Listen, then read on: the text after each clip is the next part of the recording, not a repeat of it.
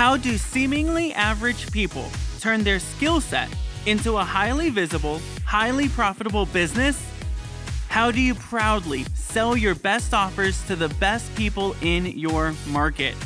How do you attract, connect, and commit your dream clients to happily paying you premium price?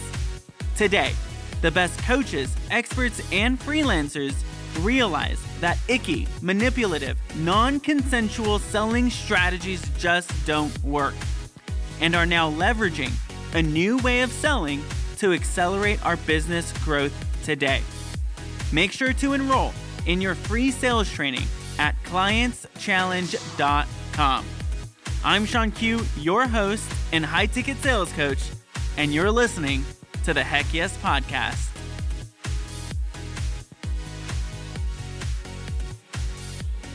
Hello, Heck Yes Tribe. Wisdom here, the producer of the Heck Yes Podcast, and Shawn Q's content manager. We have a special episode for you today because we're giving you a replay of a panel Shawn Q spoke on at a sales conference recently. Are you looking for a speaker for your next event? Shawn Q may be the perfect fit for you. Reach out to the team at www.heyshawnq.com. That's H E Y S H A W N Q.com. I hope you're ready because this episode's fire. Let's jump in. Hey, Shawn Q. How do you sell other than phone or Zoom? Yeah, so I have really been loving Clubhouse lately. And last month we did about 64K just on Clubhouse interactions. Um, and so we are a big believer in like truly serving and giving people incredible experiences and not like fluffing around on Clubhouse, but truly giving people experiences and clarity over Clubhouse. And then it always moves to DM. Uh, but Clubhouse is, has been a really good platform for us. So, question number one that I have is how do you overcome an objection? Uh, so, I actually teach a four step process, which is ABRA. So, if you're taking notes, write these letters down A B R A. First is awareness. Recognize what is happening in your own body when you hear an objection? Is it a fear of rejection? Is it insecurity? Is it anxiety? Once you recognize what's happening in your body, you can give yourself permission to just breathe, be calm, collect yourself. Then you want to give yourself a buffer. And that buffer can be simple. I get it.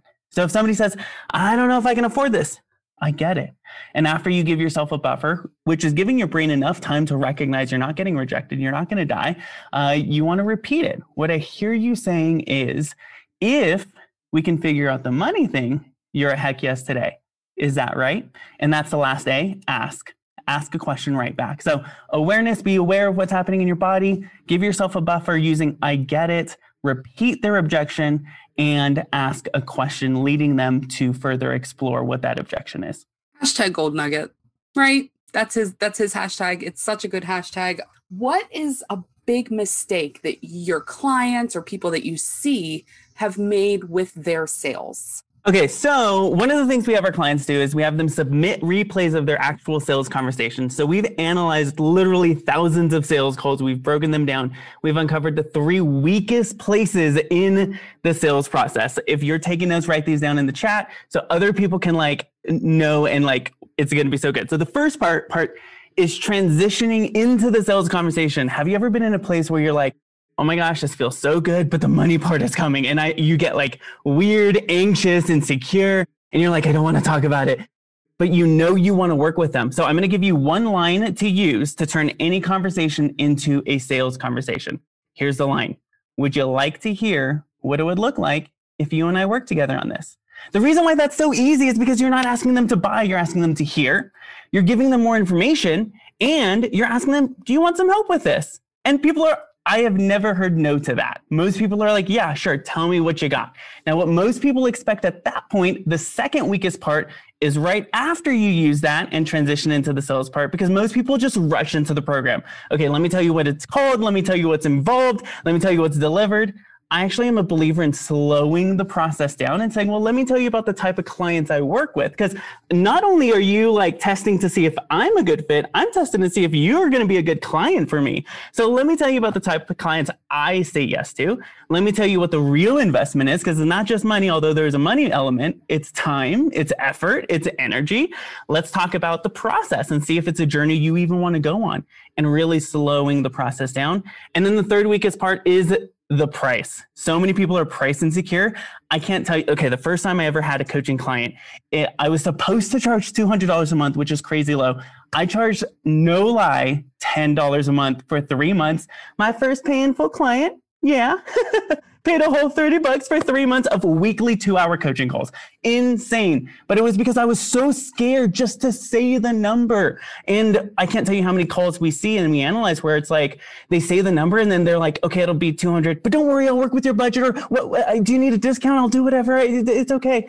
Listen, here's what I learned is say your price, then excuse my French, shut up. Just be quiet. It, it's, it's an investment of this much. How does that sound? And let them process it. It's going to be a little awkward for a couple seconds, but let them process it. And most of the time, you just need to give them space to really make a confident decision. Okay, I'm in. And so make sure you transition well make sure you don't rush to the program and make sure you say your price. Now, if you have a hard time with numbers, I know I was really afraid with numbers, practice your price. If you can put that in the chat, somebody put it in the chat, practice your price. So what I would do is I would just start saying, I charge $25,000. I charge $50,000. I charge $100,000. I charge a million dollars. Why? Because I wanted to get comfortable with those numbers. Growing up, I was used to 10 cent raises and celebrating that. So I was not used to celebrating $10,000, $5,000, $50,000. I had to get accustomed to it and I had to normalize those numbers for myself. So for those of you who are watching, normalize those numbers. Just start practicing it with your dog, your cat, your your husband, your wife, your boyfriend, girlfriend, whoever it is, start practicing your price. All right. So in the chat, we're talking about Shawn's contagious energy, his amazing gold nuggets, and his very explicit language. the shut up was just too far, too far. Thank you for that. I I really like that just kind of preparing yourself, preparing them. Do you ever think about like when you see um, you know, like a squirrel, a wild animal? I tell my, my kid all the time, that animal is more afraid of you than you are of it. And I feel like some of the same thing could apply to our, our prospects. Like they're kind of stressed out too, right? Not only are they stressed out about the problem that they're having they're stressed out about how much you're going to charge them and what the process is going to be. And are you going to how's it going to feel? Are you going to shame them? Are you going to this? So you guys like all that nervous energy is coming to the call. So what can you do to to remove that? You know how can you do all that without chatting like crazy? How can you set them at ease? How can we help them reduce that pressure Okay, Go. I'm so excited. I only have 60 seconds. So uh, I have a couple of things. Number one, always have strategic relationships with other people who do what you do or do other things than you do. Because if somebody's a no to me, it doesn't mean they're no to investing. It means they may be a greater fit for someone else. I have relationships with people where it's like, hey, if I bring you a new client, will you give me 10% commission? So anytime I'm on a call, I'm going to be making money whether they buy from me or buy from somebody else. The second thing I would say is there are three questions you should ask yourself every single day because it does come down to numbers. And the three questions are this. If you're taking notes or write this down, the first question is how many conversations did you have today? How many conversations do you have today? Because if one none is one no is only one no, uh, but if you're having five conversations, you have more opportunity to make offers. So how many conversations do you have today? How many conversations do you have scheduled for tomorrow? Because that's a determinant of how many people you have an opportunity to land as a client. And then how much money did you ask for? Notice I didn't say how much money did you make. You cannot control, no matter how much you want, cannot control whether or not somebody says yes or no. You can only control how much you ask. And so you have not because you ask not. So go make the ask. If you hear a no, it means you're in action. Way to go. And go to your next one. Make the next ask. The more you ask, the more you'll have. Again, thank you so much for spending your Tuesday afternoon or Tuesday morning or Wednesday morning with me. I really appreciate you. Thank you again so much for being here with us today.